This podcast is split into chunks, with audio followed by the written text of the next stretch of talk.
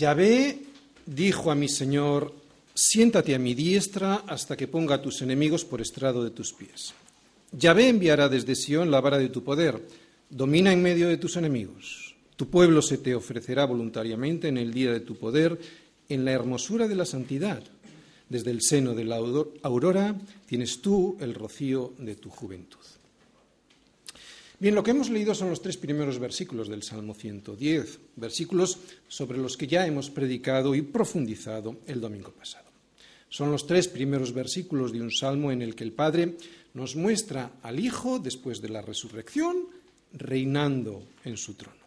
Reina a su pueblo, pero también reina a través de su pueblo, un pueblo de voluntarios, y que vimos también que para reinar usaba una vara, ¿recordáis? Una vara que tenía poder. Pero no era un poder para destruir. Esa vara tenía un poder que lo que hacía era transformar en amor a sus enemigos. Este pueblo, que antes era rebelde, tú y yo que éramos rebeldes, pero que ahora estamos dispuestos a llevar a otros hasta los pies de Cristo. Y es que estamos siendo llevados, siendo transformados. Estamos vestidos con un vestido hermoso, que es la santidad. Y este podría ser, de alguna manera, el resumen de los tres versículos que vimos el domingo pasado. Este Salmo 110, como dijimos, es un salmo mesiánico y está escrito por David, que es el rey de Israel, ¿no? Un rey de Israel inspirado por el Espíritu Santo, como Jesús mismo comenta en Mateo 22 al interpretar esta porción de la Escritura, y habla del Mesías como su Señor. Es un Señor que está por encima de David y al que Dios le dice algo. Yahvé dijo a mi Señor, y esto es lo que dice el Señor a su Señor, siéntate a mi diestra hasta que ponga a tus enemigos por estrado de tus pies. Después le dice más cosas, pero lo que dice en el versículo 1 nos muestra al Mesías como alguien igual a Dios. Y no es una interpretación mía ni del resto de los escritores del Nuevo Testamento, sino que el propio Jesús, a través de esas dos preguntas retóricas que ya conocemos que le hizo a los fariseos, lo deja bien claro para quien lo quiera entender. Una pregunta retórica, por si alguien no lo sabe, es una pregunta que la formulas a alguien sin esperar respuesta. Solo la haces con una finalidad, exponer tu propio punto de vista, dando por hecho que el interlocutor estará de acuerdo o si no lo está, para dejarle pensando y que así reflexione y cambie su opinión. Y estas son las dos preguntas que le hizo el Señor, si las recordáis, a aquellos fariseos. Pues ¿cómo David en el Espíritu le llama Señor diciendo, dijo el Señor a mi Señor, siéntate a mi derecha hasta que ponga a tus enemigos por estrado de tus pies? Pues si David le llama Señor, ¿cómo es su hijo? Porque antes les había preguntado de quién es hijo y ellos respondieron bien, de David. Pero claro, no puede ser un Señor el hijo. Es lo que les está intentando hacer con esta pregunta que reflexionen estos judíos. Por encima de David solo estaba Dios. Así que en este salmo, y sin que David fuese consciente del todo, el Espíritu Santo estaba inspirando a David para mostrarnos al Mesías a la misma altura y dignidad que Dios. Yahvé mismo le hacía su igual porque le colocaba en una posición que solo alguien igual a él, igual a Dios, puede ostentar, sentarse a su diestra. Además, y sabiendo que David y todo el pueblo de Israel creían firmemente en la unidad de la divinidad, recordáis aquel versículo, oye Israel, Yahvé nuestro Dios, Yahvé uno es, recordando esto, que David diga, Yahvé dijo a mi Señor, nos revela que en la conversación que tuvo el Padre con el Hijo, David discierne dos personas dentro de la misma unidad divina. Incluso nos muestra que la segunda persona, mi Señor, posee unos oficios muy especiales que vemos por todo este salmo. Rey, sacerdote y juez. Y para poder entender mejor este salmo, si os acordáis, dividí el salmo en tres partes que coincidían con estos oficios. Hoy veremos la segunda y la tercera parte. La primera la vimos el domingo pasado y este era el esquema que yo os proponía. Primera parte, lo que dice Dios Padre de Jesús como Rey, versículos del 1 al 3. Segunda parte, lo que dice Dios Padre de Jesús como sacerdote, versículo 4, que es lo que veremos hoy, y lo que dice Dios Padre de Jesús como juez, versículos 5 al 7, que también lo veremos hoy. Vamos a volver a leer el Salmo. Yahvé dijo a mi Señor, siéntate a mi diestra hasta que ponga a tus enemigos por estrado de tus pies. Yahvé enviará desde Sión la vara de tu poder, domina en medio de tus enemigos. Tu pueblo se te ofrecerá voluntariamente en el día de tu poder, en la hermosura de la santidad. Desde el seno de la aurora tienes tú el rocío de tu juventud. Juró Yahvé y no se arrepentirá. Tú eres sacerdote para siempre, según el orden de Melquisedec. El Señor está a tu diestra, quebrantará a los reyes en el día de su ira. Juzgará entre las naciones, las llenará de cadáveres, quebrantará las cabezas en muchas tierras. Del arroyo beberá en el camino, por lo cual levantará la cabeza. Después de su humillación en la cruz y después de su resurrección, el Padre exalta a Cristo hasta lo sumo como el Rey en gloria sobre todo y sobre todos. Es lo que nos dice el Salmo. Y también vemos cómo va a reinar desde ese mismo momento, desde el momento en el que subió y ascendió al trono, hasta el momento en el que aparezca el día de la ira. Y cómo va a ser también, nos dice este salmo, cómo va a ser ese día de la ira. Y es que después de haber extendido su reino, y recordar cuál es su reino aquí, su iglesia, después de haber extendido su reino desde Sión, desde el centro de Sión a todo el mundo, después de haber reinado sobre, sobre sus enemigos con el poder de la vara de su evangelio, después de haber conseguido que parte de esos enemigos que éramos tú y yo, después de haber conseguido que parte de sus enemigos se alisten voluntariamente a su ejército, después de haberles dominado, de habernos dominado con su poder a través de la vara del evangelio, un, poder que no pretende destruirnos, sino que todo lo contrario, lo que pretende ese poder es llevarnos en amor hasta la presencia del Padre. Y después de mostrar que, que Cristo también es sacerdote, y es lo que vamos a ver hoy, que Cristo es sacerdote que defiende a sus soldados frente al ataque de sus enemigos, el Padre nos dice que vendrá un día, el día de la ira, y que no habrá adversario que pueda prevalecer sobre su Hijo, porque habrá llegado el momento en el que Yahvé, poniéndose ahora a la diestra del rey, y esto lo vamos a ver luego, creo que en el versículo 5, Yahvé ahora se pondrá a la diestra del rey, dará testimonio con este movimiento de que Jesús es el Cristo, que tiene poder para vencer y juzgar y para poner a todos sus enemigos por estrado de sus pies. ¿Por qué? Porque Cristo es superior. Cristo es superior y quebrantará a sus enemigos. Salmos 110, segunda parte. Cristo venció ya en la cruz. ¿Sabías que ese es el Evangelio? Ese es el Evangelio. Esas son las buenas nuevas. Ese es el anuncio de las buenas nuevas a todo el mundo. Cristo venció a la muerte por nosotros y lo hizo presentándose como el Cordero de un sacrificio que es único y, atención, válido para todos de una vez y para siempre. Es válido para todos, para todos, de una vez y para siempre, pero solo es efectivo para aquellos que lo quieran aceptar. ¿Lo has entendido? Es un sacrificio que es válido para todos, pero solo es efectivo para aquellos que lo quieran aceptar. Es como un cheque extendido por alguien que tiene la facultad de poder extenderlo con validez, porque tiene fondos. Pero solo se puede disfrutar de esos fondos si yo acepto ese cheque y lo llevo al banco, ¿verdad? Pues algo parecido. El sacrificio de Cristo es válido para todos, pero solo es efectivo para aquellos que lo quieran aceptar. Ese sacrificio, como he dicho, es el Evangelio es la vara de poder con la que vence a una parte de sus enemigos en este mundo. Es con esa vara, es a través de ese Evangelio, como extiende su reino por este mundo y somete, sí, nos somete en amor y además voluntariamente a parte de sus enemigos. Pero como no todos han querido, ni quieren, ni querrán someterse al rey que el Padre ha puesto en su trono, llegará un día de la ira en el que los someterá, como a nosotros también en el que los someterá, pero ya no será por amor, sino a través del justo juicio de Dios. Pero de momento, en este periodo histórico en el que estamos, ¿eh? de momento sigue extendiéndose su reino por este mundo a través del poder de su evangelio. Y también, de momento, y hasta que sus soldados entremos definitivamente en la morada con el Padre, Él limpia nuestras vestiduras manchadas por las caídas y por las luchas que ocurren en nuestro caminar diario. Y esa parte es la parte del sacerdocio de Jesús. Cristo como Rey nos guía y nos lleva a la victoria, Cristo como sacerdote también nos cuida y nos limpia.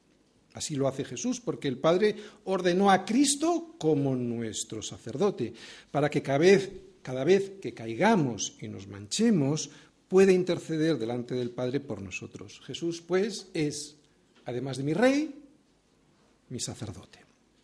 Y eso es lo que vamos a ver en la segunda parte del Salmo a Jesús como el sacerdote superior en quien puedo confiar. Y en la tercera parte luego vamos a ver a Jesús como juez. Segunda parte. Jesús como sacerdote. Juró Yahvé y no se arrepentirá. Tú eres sacerdote para siempre según el orden de Melquisedec. Con este versículo llegamos al centro físico, prácticamente el centro del Salmo, y también al corazón de nuestra fe cristiana, porque Jesús no solo es un rey que vence y nos guía a la victoria, es un sacerdote que cuida, cura y limpia. Pero, ¿y quién es este Melquisedec? A Melquisedec solo se le nombra en tres lugares en toda la Biblia.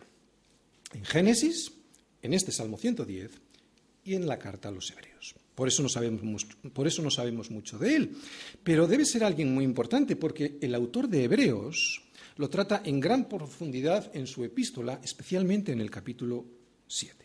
Luego voy a leer junto con vosotros el capítulo 7 de Hebreos para establecer una base bíblica sobre la cual poder explicar lo más sencillo que yo pueda, así que prestar un poquito de atención y ser un poquito diligentes, porque también necesito un parte de vuestro esfuerzo, digo, voy a intentar explicar sobre la base de Hebreos 7, lo más sencillo que yo pueda, quién es este Melquisedec y qué es lo que Dios quiere decir con su sacerdocio, ¿de acuerdo?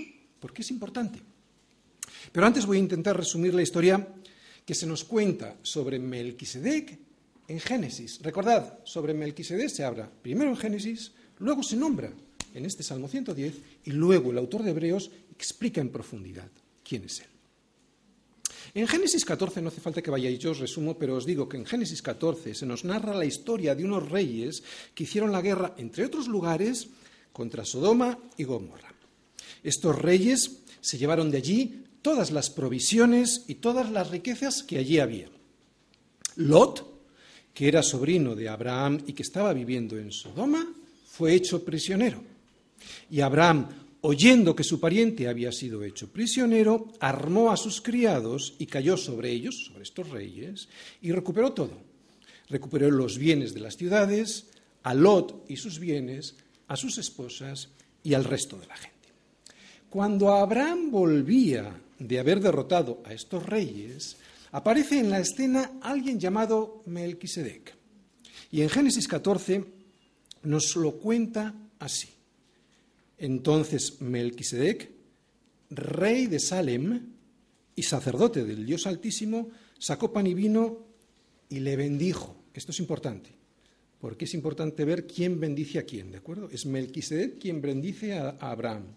Y le bendijo diciendo, bendito sea Abraham del Dios Altísimo, creador de los cielos y de la tierra, bendito sea el Dios Altísimo que entregó tus enemigos en tu mano y le dio a Abraham, en ese momento, Después de la bendición le dio a Abraham los diezmos de todo. Y se acabó. A partir de aquí, Melquisedec no vuelve a aparecer hasta el Salmo 110, mil años después. Lo primero que sorprende de este relato de Génesis es que en un libro como el Génesis, en el que las genealogías ocupan un lugar muy importante, este hombre aparezca y desaparezca sin que nos diga Moisés, Moisés es quien escribió el libro de, Génesis, sin que, nos diga, sin que nos diga Moisés de dónde venía, a dónde fueron a parar sus descendientes, ni la edad a la que murió. Es como si este hombre no tuviese ni principio ni fin, o sea, como si fuese una sombra de Cristo, sin principio de días ni de fin. Otro dato. y también lo menciono porque presenta a Melquisedec como un tipo de Cristo. Y es que nadie discute que Abraham es o era o fue un personaje principal muy importante en la historia de Israel. Y sin embargo, vemos como en el relato de Génesis Melquisedec es presentado como alguien más importante, alguien que es superior en rango. Luego el escritor de Hebreos nos lo va a explicar mejor, pero en Génesis se nos dice que fue él quien recibió, perdón, fue él quien bendijo a Abraham. Melquisedec fue quien bendijo a Abraham y siempre es el mayor quien bendice al menor. Y también es él quien recibe de Abraham los diezmos del botín. Así que aquí mismo, en el relato de Génesis, vemos que Abraham reconoce dos cosas, el sacerdocio y la autoridad de Melquisedec como rey, de alguien que es superior a él. ¿De acuerdo? Reconoce estas dos cosas, el sacerdocio y que es rey. Repito, todo esto lo menciono para ir dejando en nosotros la idea cierta de que el orden de Melquisedec es un orden superior al orden aarónico, como luego el autor de Hebreos nos lo aclara. El nombre Melquisedec, significa mi rey es justo, o sea, rey de justicia. Y como además nos han dicho en Génesis que es rey de Salem, que significa paz, lo que nos dice esta historia de Génesis es que Melquisedec es rey de paz y de justicia, que son dos de las características del reinado de Jesús. Así que todas las características estas que hemos visto de Melquisedec tendrán su cumplimiento perfecto en la persona del Mesías, en la persona del Jesús. Primero, lo que hemos visto ya en Génesis, cuatro características que luego vamos a ver ampliadas en Hebreos 7. Primero, que Jesús, como lo fue Melquisedec, sería rey y sacerdote. Jesús, rey y sacerdote. Y estos oficios en Israel no se podían dar en la misma persona, ¿de acuerdo? Segunda cosa que vemos, que los oficios de Jesús no tendrían fin, como la genealogía de Melquisedec, que vemos, o mejor dicho, que no vemos ni su principio ni su fin. En Génesis, un libro predominantemente que hace hincapié en las genealogías. Tercero, que Jesús era rey de paz y de justicia. Y cuarto, que el sacerdocio de Jesús, por diferentes motivos que vamos a ver luego en Hebreos, sería un sacerdocio superior al sacerdocio levítico. Si os habéis fijado cuando yo he leído la historia de Génesis, de, de Génesis 14, hay algo que igual alguno os ha llamado la atención, porque hay otra característica que ocurrió en Melquisedec y que alguien pudiera haber anotado como sombra del cumplimiento posterior en Jesús, que le ofreció pan y vino en semejanza al cuerpo de Jesús y a su sangre derramada. Pero es algo que en Hebreos, esto, es algo que en Hebreos no viene mencionado. Y entonces, si en una carta como la de Hebreos, con tantas explicaciones sobre la persona de Melquisedec, no lo dice, yo creo que esta quinta característica sería muy arriesgado mencionarla con vinculación a Jesús. ¿De acuerdo? Por lo tanto, es simplemente una característica que vemos ahí, pero yo no la voy a mencionar, yo no la voy a vincular con el sacerdocio de Cristo, porque Hebreos no habla nada de eso, ¿de acuerdo? Cuando además en Hebreos abunda mucho sobre el tema del sacerdocio de Melquisedec vinculándolo con Cristo. Bien, las características de Melquisedec que acabamos de ver en Génesis las vamos a ver ampliadas ahora en Hebreos 7. Vamos todos a Hebreos 7 porque va a ser en la carta a los Hebreos donde escucharemos a su autor explicarnos profundamente estas cosas. Bien, en, esta carta se habla en varias ocasiones del Salmo 110, pero es curioso que todo el capítulo 7 lo dedica al versículo 4 del Salmo 110. No hay explicación más larga, extensa y profunda en todo el Nuevo Testamento sobre un versículo, sobre un pasaje del Antiguo Testamento, que, este, que esta explicación tan extensa de Hebreos 7. Voy a leer este capítulo de manera un poquito diferente a la versión a la que estamos acostumbrados a usar nosotros, la Reina Valera del 60, y lo voy a leer de manera diferente para que quede un poquito más claro su significado, pero me vais a poder seguir, y además os pido que lo sigáis, me vais a poder seguir perfectamente en vuestras Biblias porque digo prácticamente lo mismo. La carta a los hebreos fue escrita, os voy a hacer una introducción para que sepamos bien. La carta a los hebreos fue escrita para cristianos hebreos que tenían una serie de problemas. Uno de ellos es que estaban tentados de volver al judaísmo. Ellos ya no creían en los sacrificios hechos por los sacerdotes para cubrir los pecados. Ellos ya no creían en el antiguo pacto. Ahora, ahora ellos creían en Jesús como el mediador de un nuevo pacto, pero, pero tenían un problema. Y el problema consistía en que antes podían ver a los sacerdotes haciendo los sacrificios y eso, y eso les daba cierta seguridad sobre el perdón de sus pecados, pero ahora no. Ahora ya no lo veían con sus ojos ese sacrificio, ni tampoco veían a los sacerdotes ofrecerlo. Ahora tenían que creerlo por fe. El ofrecer un sacrificio por los pecados era visible y ver al sacerdote ofreciéndolo también pero ahora debían confiar. Y es aquí donde entra el escritor de Hebreos para explicar la situación y les dice, no debéis preocuparos, ahora hay un sacerdote que aunque no le veis, es mejor que los que teníamos. Es un sumo sacerdote que es de un orden superior, según el orden de Melquisedec y no según el orden de Aarón. Cristo es superior, les va a decir. Además, los judíos a los cuales iba dirigida esta carta estarían extrañados, porque los sacerdotes que ellos siempre conocieron solo provenieron, habían venido de la orden de Aarón, o sea, provenían de la tribu de Levi y no de la tribu de Judá, que es de donde provenía Jesús. Pero el escritor de Hebreos les tranquiliza y les dice que la orden de la tribu de Levi es inferior que hay una historia en Génesis, que es la que hemos leído, que hay una historia en Génesis en la que esto ya estaba previsto y asignado desde la antigüedad, que en Génesis encontramos a un sacerdote de un orden superior y que Jesús, según el Salmo 110, es el sacerdote de esta orden superior, del orden de Melquisedec. Cristo es mejor sacerdote, es lo que les dice. Vamos todos Hebreos 7, desde el versículo 1 hasta el versículo 28. Este Melquisedec era rey de Salem y sacerdote del Dios Altísimo. ¿Veis? Rey y sacerdote. Él encontró a Abraham al regresar este de la derrota de los reyes y lo bendijo. O sea, Melquisedec bendijo a Abraham. Segundo versículo. Y Abraham le dio el diezmo de todo.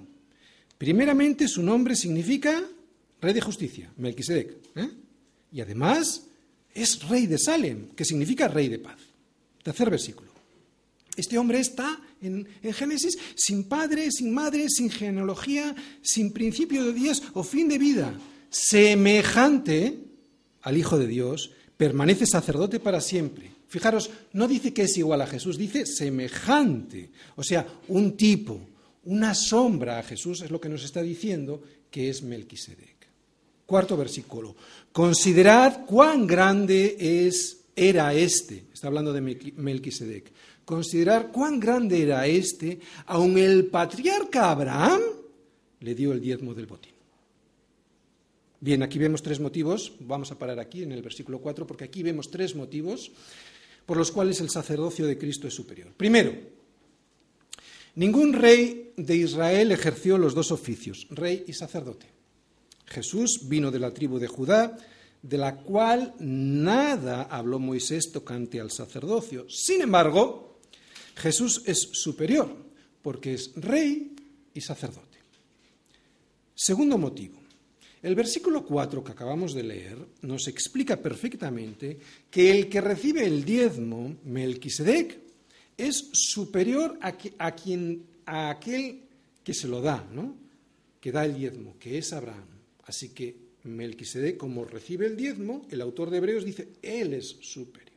Bien, antes de entrar en el tercer argumento que yo os voy a dar, quiero hacer un paréntesis aquí, porque quiero explicar algo que, aunque no tiene que ver con el tema del sacerdocio, sí, ya que estamos en el tema del diezmo, sí que tiene que ver con las ofrendas y con el diezmo. Así que aquí un paréntesis en cuanto al sacerdocio de Cristo, ¿de acuerdo?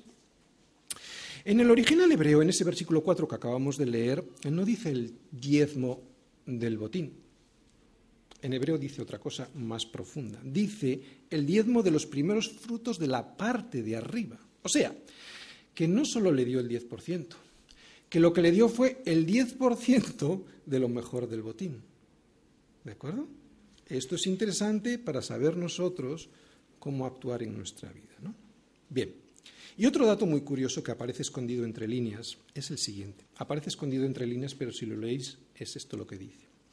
Que este sacerdote del Dios Altísimo, Melquisedec, no exigió el diezmo a Abraham, como después sabemos que fue preceptivo en la ley para todos los israelitas. No, sino que Abraham lo dio por voluntad propia. Y nosotros estamos, en algún sentido, bajo este sacerdocio, bajo este orden sacerdotal, del cual Melquisedec es una figura, un tipo del sacerdocio de Cristo. Por lo tanto, y con respecto a las ofrendas, nadie te ha de obligar, ni siquiera tú mismo has de sentirte obligado a darlas. Otra cosa muy diferente es la honra que tú consideres que Dios merece de ti, pero por obligación nunca. Cierro el paréntesis de los diezmos, ¿de acuerdo? Y seguimos con el sacerdocio de Cristo. Tercer motivo por el cual este sacerdocio es superior. También el versículo 3 nos explica que Melquisedec, como sombra de Jesús, no tiene ni principio ni fin, al no aparecer su genealogía en Génesis. Por eso dice el autor de Hebreos en el versículo 3, fijaros lo que dice, sin padre, sin madre, sin genealogía, sin principio de días o de fin de vida, semejante al Hijo de Dios. Permanece sacerdote para siempre, o sea, es un sacerdocio eterno. ¿Quién sucedió a Melquisedec al morir? Nadie. Ese sacerdocio permaneció sin ser transferido a nadie hasta que apareció Cristo. Así pues, estos versículos nos explican el por qué Melquisedec es de un orden superior, de un sacerdocio superior. Primero, porque es rey, los tres mm, motivos los resumo ahora, ya los hemos visto. Primero, porque es rey y sacerdote. ¿De acuerdo? Segundo, porque el que recibe el diezmo, Melquisedec, es superior a quien da el diezmo, Abraham. Por eso es un sacerdocio de orden superior. Tercer motivo, porque al no aparecer en su genealogía ni el principio ni su fin, es un sacerdocio que permanece para siempre. Pero además ahora añade otro argumento sobre la superioridad del sacerdocio de Cristo. Vamos a seguir leyendo versículos del 5 al 10. Dice el autor de Hebreos, ahora bien, la ley demanda que los descendientes de Leví que llegan a ser sacerdotes recauden el diezmo del pueblo, es decir, de sus hermanos, aunque sus hermanos descienden de Abraham. Este hombre, sin embargo, no era descendiente de Leví, y aun así recibió el diezmo de Abraham y bendijo al que tenía las promesas. Fíjate lo que dice el versículo 7. Y no cabe duda de que la persona inferior es bendecida por la superior. En el primer caso, el diezmo es recaudado por hombres mortales, pero en el otro caso, por aquel de quien se declara que vive. Uno hasta podría decir que Leví, que recibe el diezmo, pagó el diezmo por medio de Abraham, puesto que cuando Melquisedec encontró a Abraham, Leví estaba todavía en el cuerpo de su ancestro. Bien, lo primero que acaba de subrayar el autor de Hebreos es lo anterior que hemos visto en el punto 2 sobre los diezmos.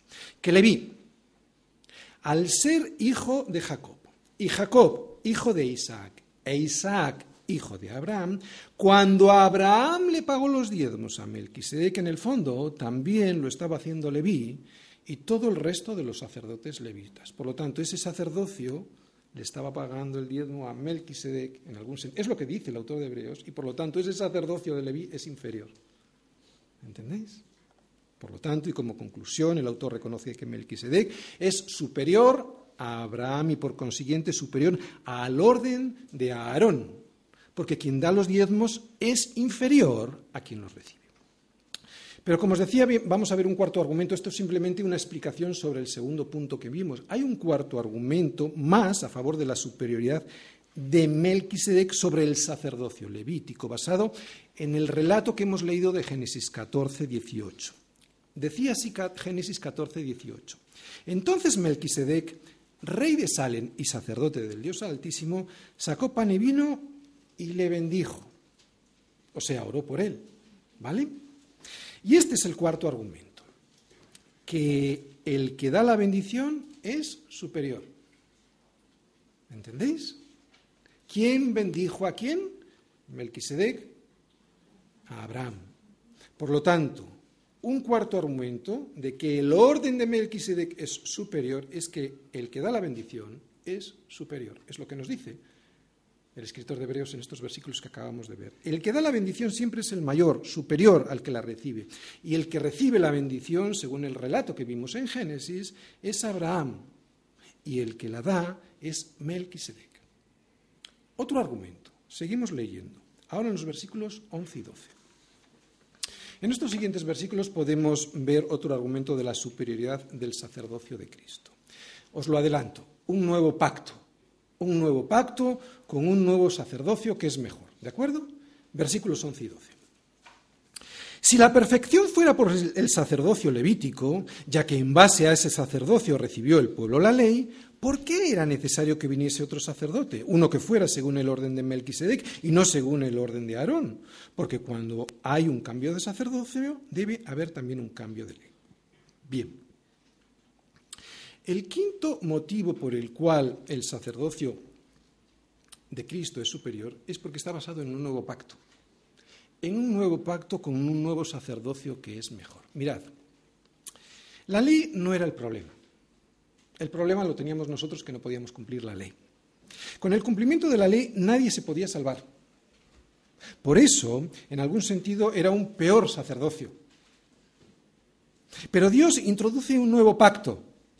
Y este nuevo pacto tiene un nuevo sacerdocio, por lo que el antiguo ha quedado sin valor ni función. Y este nuevo sacerdocio es claramente mejor que el anterior. Es lo que nos dice el autor de Hebreos. A partir de estos versículos volvemos a ver el argumento de que Jesús es mejor sacerdote porque es rey y sacerdote, que es el primer argumento que vimos. Simplemente abunda. Vamos a leer los versículos del 13 al 17. Aquel de quien se dicen estas cosas pertenecía a una tribu distinta y nadie de esa tribu ha servido nunca en el altar. Porque es evidente que nuestro Señor descendía de Judá y nada dijo Moisés de esa tribu tocante a sacerdotes. Y lo que hemos dicho es mucho más evidente aún si aparece otro sacerdote como Melquisedec. Y aquí yo os abro un paréntesis y os digo que era un rey gentil. 16. Uno que ha sido constituido sacerdote no en base a una prescripción en cuanto a su linaje, sino en base al poder de una vida indestructible y aquí está haciendo una semejanza con Jesús, ¿verdad? ¿Por qué? Porque Cristo resucitó, por eso habla de una vida indestructible. Y último versículo 17, porque se ha declarado en Él, en el Salmo 110, perdón, se ha declarado de Él, de Cristo, en el Salmo 110, tú eres sacerdote para siempre según el orden de Melquisedec. Indicando con ello que el ministerio de Jesús estará abierto para todos los hombres. ¿De acuerdo? Y a partir de aquí volvemos a ver en los siguientes versículos de Hebreos 7 la abrogación del pacto antiguo y por lo tanto también de todo sacerdocio levítico. Fijaros, versículos 18 y 19. La reglamentación anterior, queridos hermanos, dice, queda anulada porque era débil e inútil, ya que la ley no perfeccionó nada y se introduce una esperanza mejor por la cual nos acercamos a Dios. O sea, este sacerdocio arónico les está diciendo, este sacerdocio arónico no podía hacer perfectos a los hombres, ya que su ministerio era débil e insuficiente para conseguir que los hombres fueran santos delante de Dios. Por eso debía levantarse un sacerdocio superior. Y ahora vamos a ver otro argumento en los siguientes versículos por el cual el sacerdocio de Cristo es superior. El sexto argumento, versículos 20 al 22. Fijaros cómo establece el, sacerdocio de Cristo. Dice, no fue sin juramento.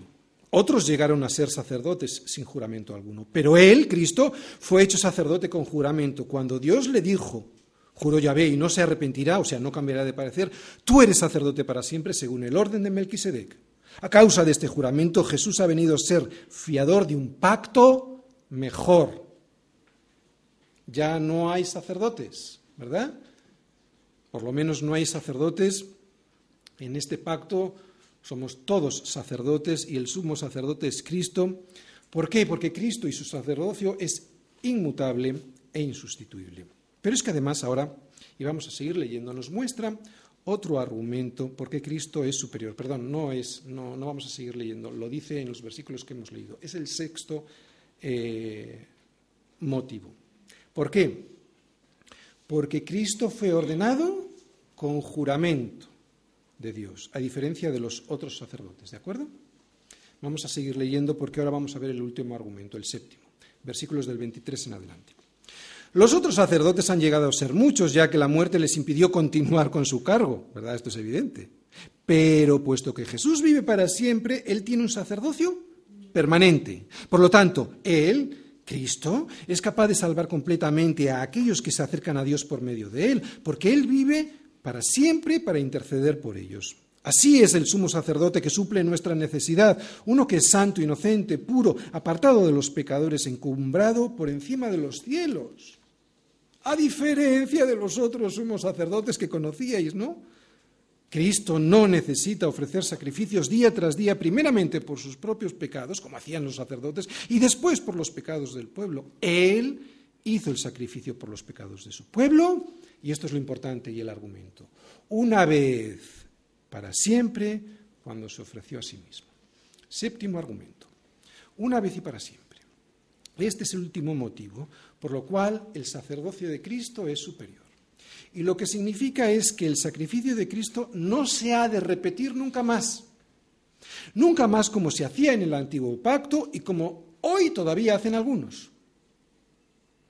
El sacerdocio levítico y cualquier otro sacerdocio como mediador, que no sea Cristo mismo, está finiquitado, ha llegado a su fin, lo dice el autor de Hebreos. Y si el sacerdocio ha llegado a su fin, ¿cuánto más el propio sacrificio que presentaban los sacerdotes? Por eso, es ridículo y antibíblico ver a ciertos sacerdotes ofrecer el sacrificio de Cristo sobre el altar una y otra vez. Hacer esto es situarse fuera de este sacerdocio superior. El Padre ya no acepta a otro sacerdote como mediador fuera de su Hijo, ni tampoco recibe otro sacrificio que el que ya hizo Jesús en la cruz una vez y para siempre. Por eso lo vuelve a repetir en el último versículo y ya dejamos Hebreos 7. Dice, versículo 28, porque la ley instituye sumos sacerdotes a hombres que son débiles, pero el juramento que vino después de la ley instituyó al Hijo, que ha sido hecho perfecto para siempre. Muy bien, Hemos hecho todos un esfuerzo por seguir este capítulo de Hebreos. Yo os voy a resumir lo que acabamos de escuchar para aplicarlo a nuestra vida. Es lo siguiente. No hay nadie mejor que Jesús. No hay nadie como Jesús. Él viene de, una de un orden que es superior. ¿Y por qué es superior? Lo hemos estado viendo. Pues porque los sacerdotes del orden de Aarón, de la tribu de Leví, morían y había que sustituirles, por eso eran inferiores. Pero Jesús vive, por eso es para siempre. ¿Un sacerdote qué es? Es un mediador entre Dios y los hombres. ¿Un sacerdote qué es? Es un puente. Es un puente entre Dios y los hombres. Pero estos sacerdotes de los que habla Hebreos, de los del orden de Aarón, eran sacerdotes, eran puentes débiles, porque eran puentes inestables, porque morían. Pero Cristo es el sumo sacerdote perfecto, porque es un sacerdote que no muere y por lo tanto es para siempre. Pero también eran débiles por otro motivo. Y es que además tenían que ofrecer sacrificios, estos sacerdotes, tenían que ofrecer sacrificios primeramente por ellos antes de poder hacerlo por el pueblo. Por eso Jesús es superior. Él mismo fue el sacrificio perfecto por nosotros, un sacrificio santo, inocente y puro. Jesús no solo no tuvo que ofrecer sacrificio primero por Él, sino que Él mismo fue el sacrificio perfecto, por eso es superior. También otra cosa que vimos es que Jesús es rey y sacerdote. Que Cristo sea rey no impide que Él se ocupe también de cada uno de nosotros y esa es su labor sacerdotal, rey sacerdote. no solo nos guía, no solo nos gobierna, también nos cuida, rey y sacerdote, por eso es un sacerdocio superior. Cada vez que nos manchamos, Él nos presenta como sacerdote delante del Padre. Es como si cada vez que caes y te diriges en oración al Padre por medio de Jesús, Él te perdona porque escucha de, Jesús algo parecido a esto. Padre, cárgalo en mi cuenta, yo ya pagué por Él. Cristo, pues, es el sacerdote de, una orden, de un orden superior. Cristo es quien intercede por ti en cualquier momento, claro, si es que estás arrepentido de lo que has hecho y no te justificas, y no te justificas, y no te justificas. Quiero volver a poner el versículo, ya está ahí, porque seguimos en el versículo 4, ¿vale? Eh, hay otra cosita que aparece y que puede sorprender. Lo leo. Juro Yahvé y no se arrepentirá. Tú eres sacerdote para siempre según el orden de Melquisedec. ¿Y por qué habría de arrepentirse Dios de decir esto? De decir que Él es sacerdote para siempre según el orden de Melquisedec. ¿Por qué se habría de arrepentir? Si además es un orden superior. Ya vimos por qué juró, pero ¿por qué dice que ahora no se arrepentirá de haber ordenado a Jesús como sacerdote para siempre? Si Dios es Dios, no tiene ningún sentido que Él se arrepienta. Bien, yo creo que es porque, aunque Él no necesita decirlo, nosotros por nuestra tendencia a dudar, necesitamos escucharlo de esta manera tan contundente. Estamos tan acostumbrados a que nos mientan y a mentir que dudamos de todo. ¿Vale? Por eso se nos dice que confiemos, que Él de ese nombramiento no se arrepentirá. Esto es una clara expresión antropomórfica, ¿eh? que significa expresar con rasgos humanos algo que de otra manera sería muy difícil de entender sobre el carácter de Dios. Y el atributo del carácter de Dios que nos expresa esta expresión, valga la redundancia, es el siguiente. Él es fiel. No te asustes. Él no cambia. Él no se arrepiente. Podemos estar seguros. Somos seres pecadores que éramos en nuestro que perdón, que erramos en nuestro caminar, ¿no? Pues siempre nos estamos cayendo. Por eso no solo necesitamos un rey que nos guíe. Necesitamos un sacerdote que nos cure, ¿verdad? Y que nos limpie. ¿Os dais cuenta por qué necesitamos un sacerdote superior? Alguien que sea rey y además sacerdote. Y si esto no es así, si Cristo para ti no es rey y sacerdote, ¿sabes lo que será? Vamos a la tercera parte del Salmo. Será nuestro juez. El Señor está a tu diestra Quebrantará a los reyes en el día de su ira. Juzgará entre las naciones, las llenará de cadáveres, quebrantará las cabezas en muchas tierras. Sí, sí. Del arroyo beberá en el camino, por lo cual levantará la cabeza. Bien, si os acordáis, decía David en el versículo 1, Yahvé dijo a mí, mi Señor. Cualquiera que niegue que Jesús es su Señor o se avergüence de él, cometerá dos errores. ¿De acuerdo? Aquí estamos incluidos también nosotros, podríamos estar. Cualquiera que reniegue de Cristo como Rey o se avergüence de Él, comete dos errores. El primero, que Jesús siempre será el Señor. ¿Le considere Señor o no? Y segundo, que se enfrentará esa persona al quebranto del Señor en el día de su ira, que es lo que vemos en estos versículos. En el versículo 5 vemos que ahora Yahvé es quien se pone a la diestra del Mesías. Y yo creo que esto es una forma de decirnos que Jesús es Dios mismo. O sea, el Padre se pone ahora a su diestra como testimonio al mundo de quién es Jesús, Dios mismo. Bien, también reconozco que leer estos versículos puede resultar ofensivo para muchos oídos sensibles, pero esto, ¿sabes por qué? Es porque creemos que Dios es un Dios débil como nosotros. Pero Dios es Dios.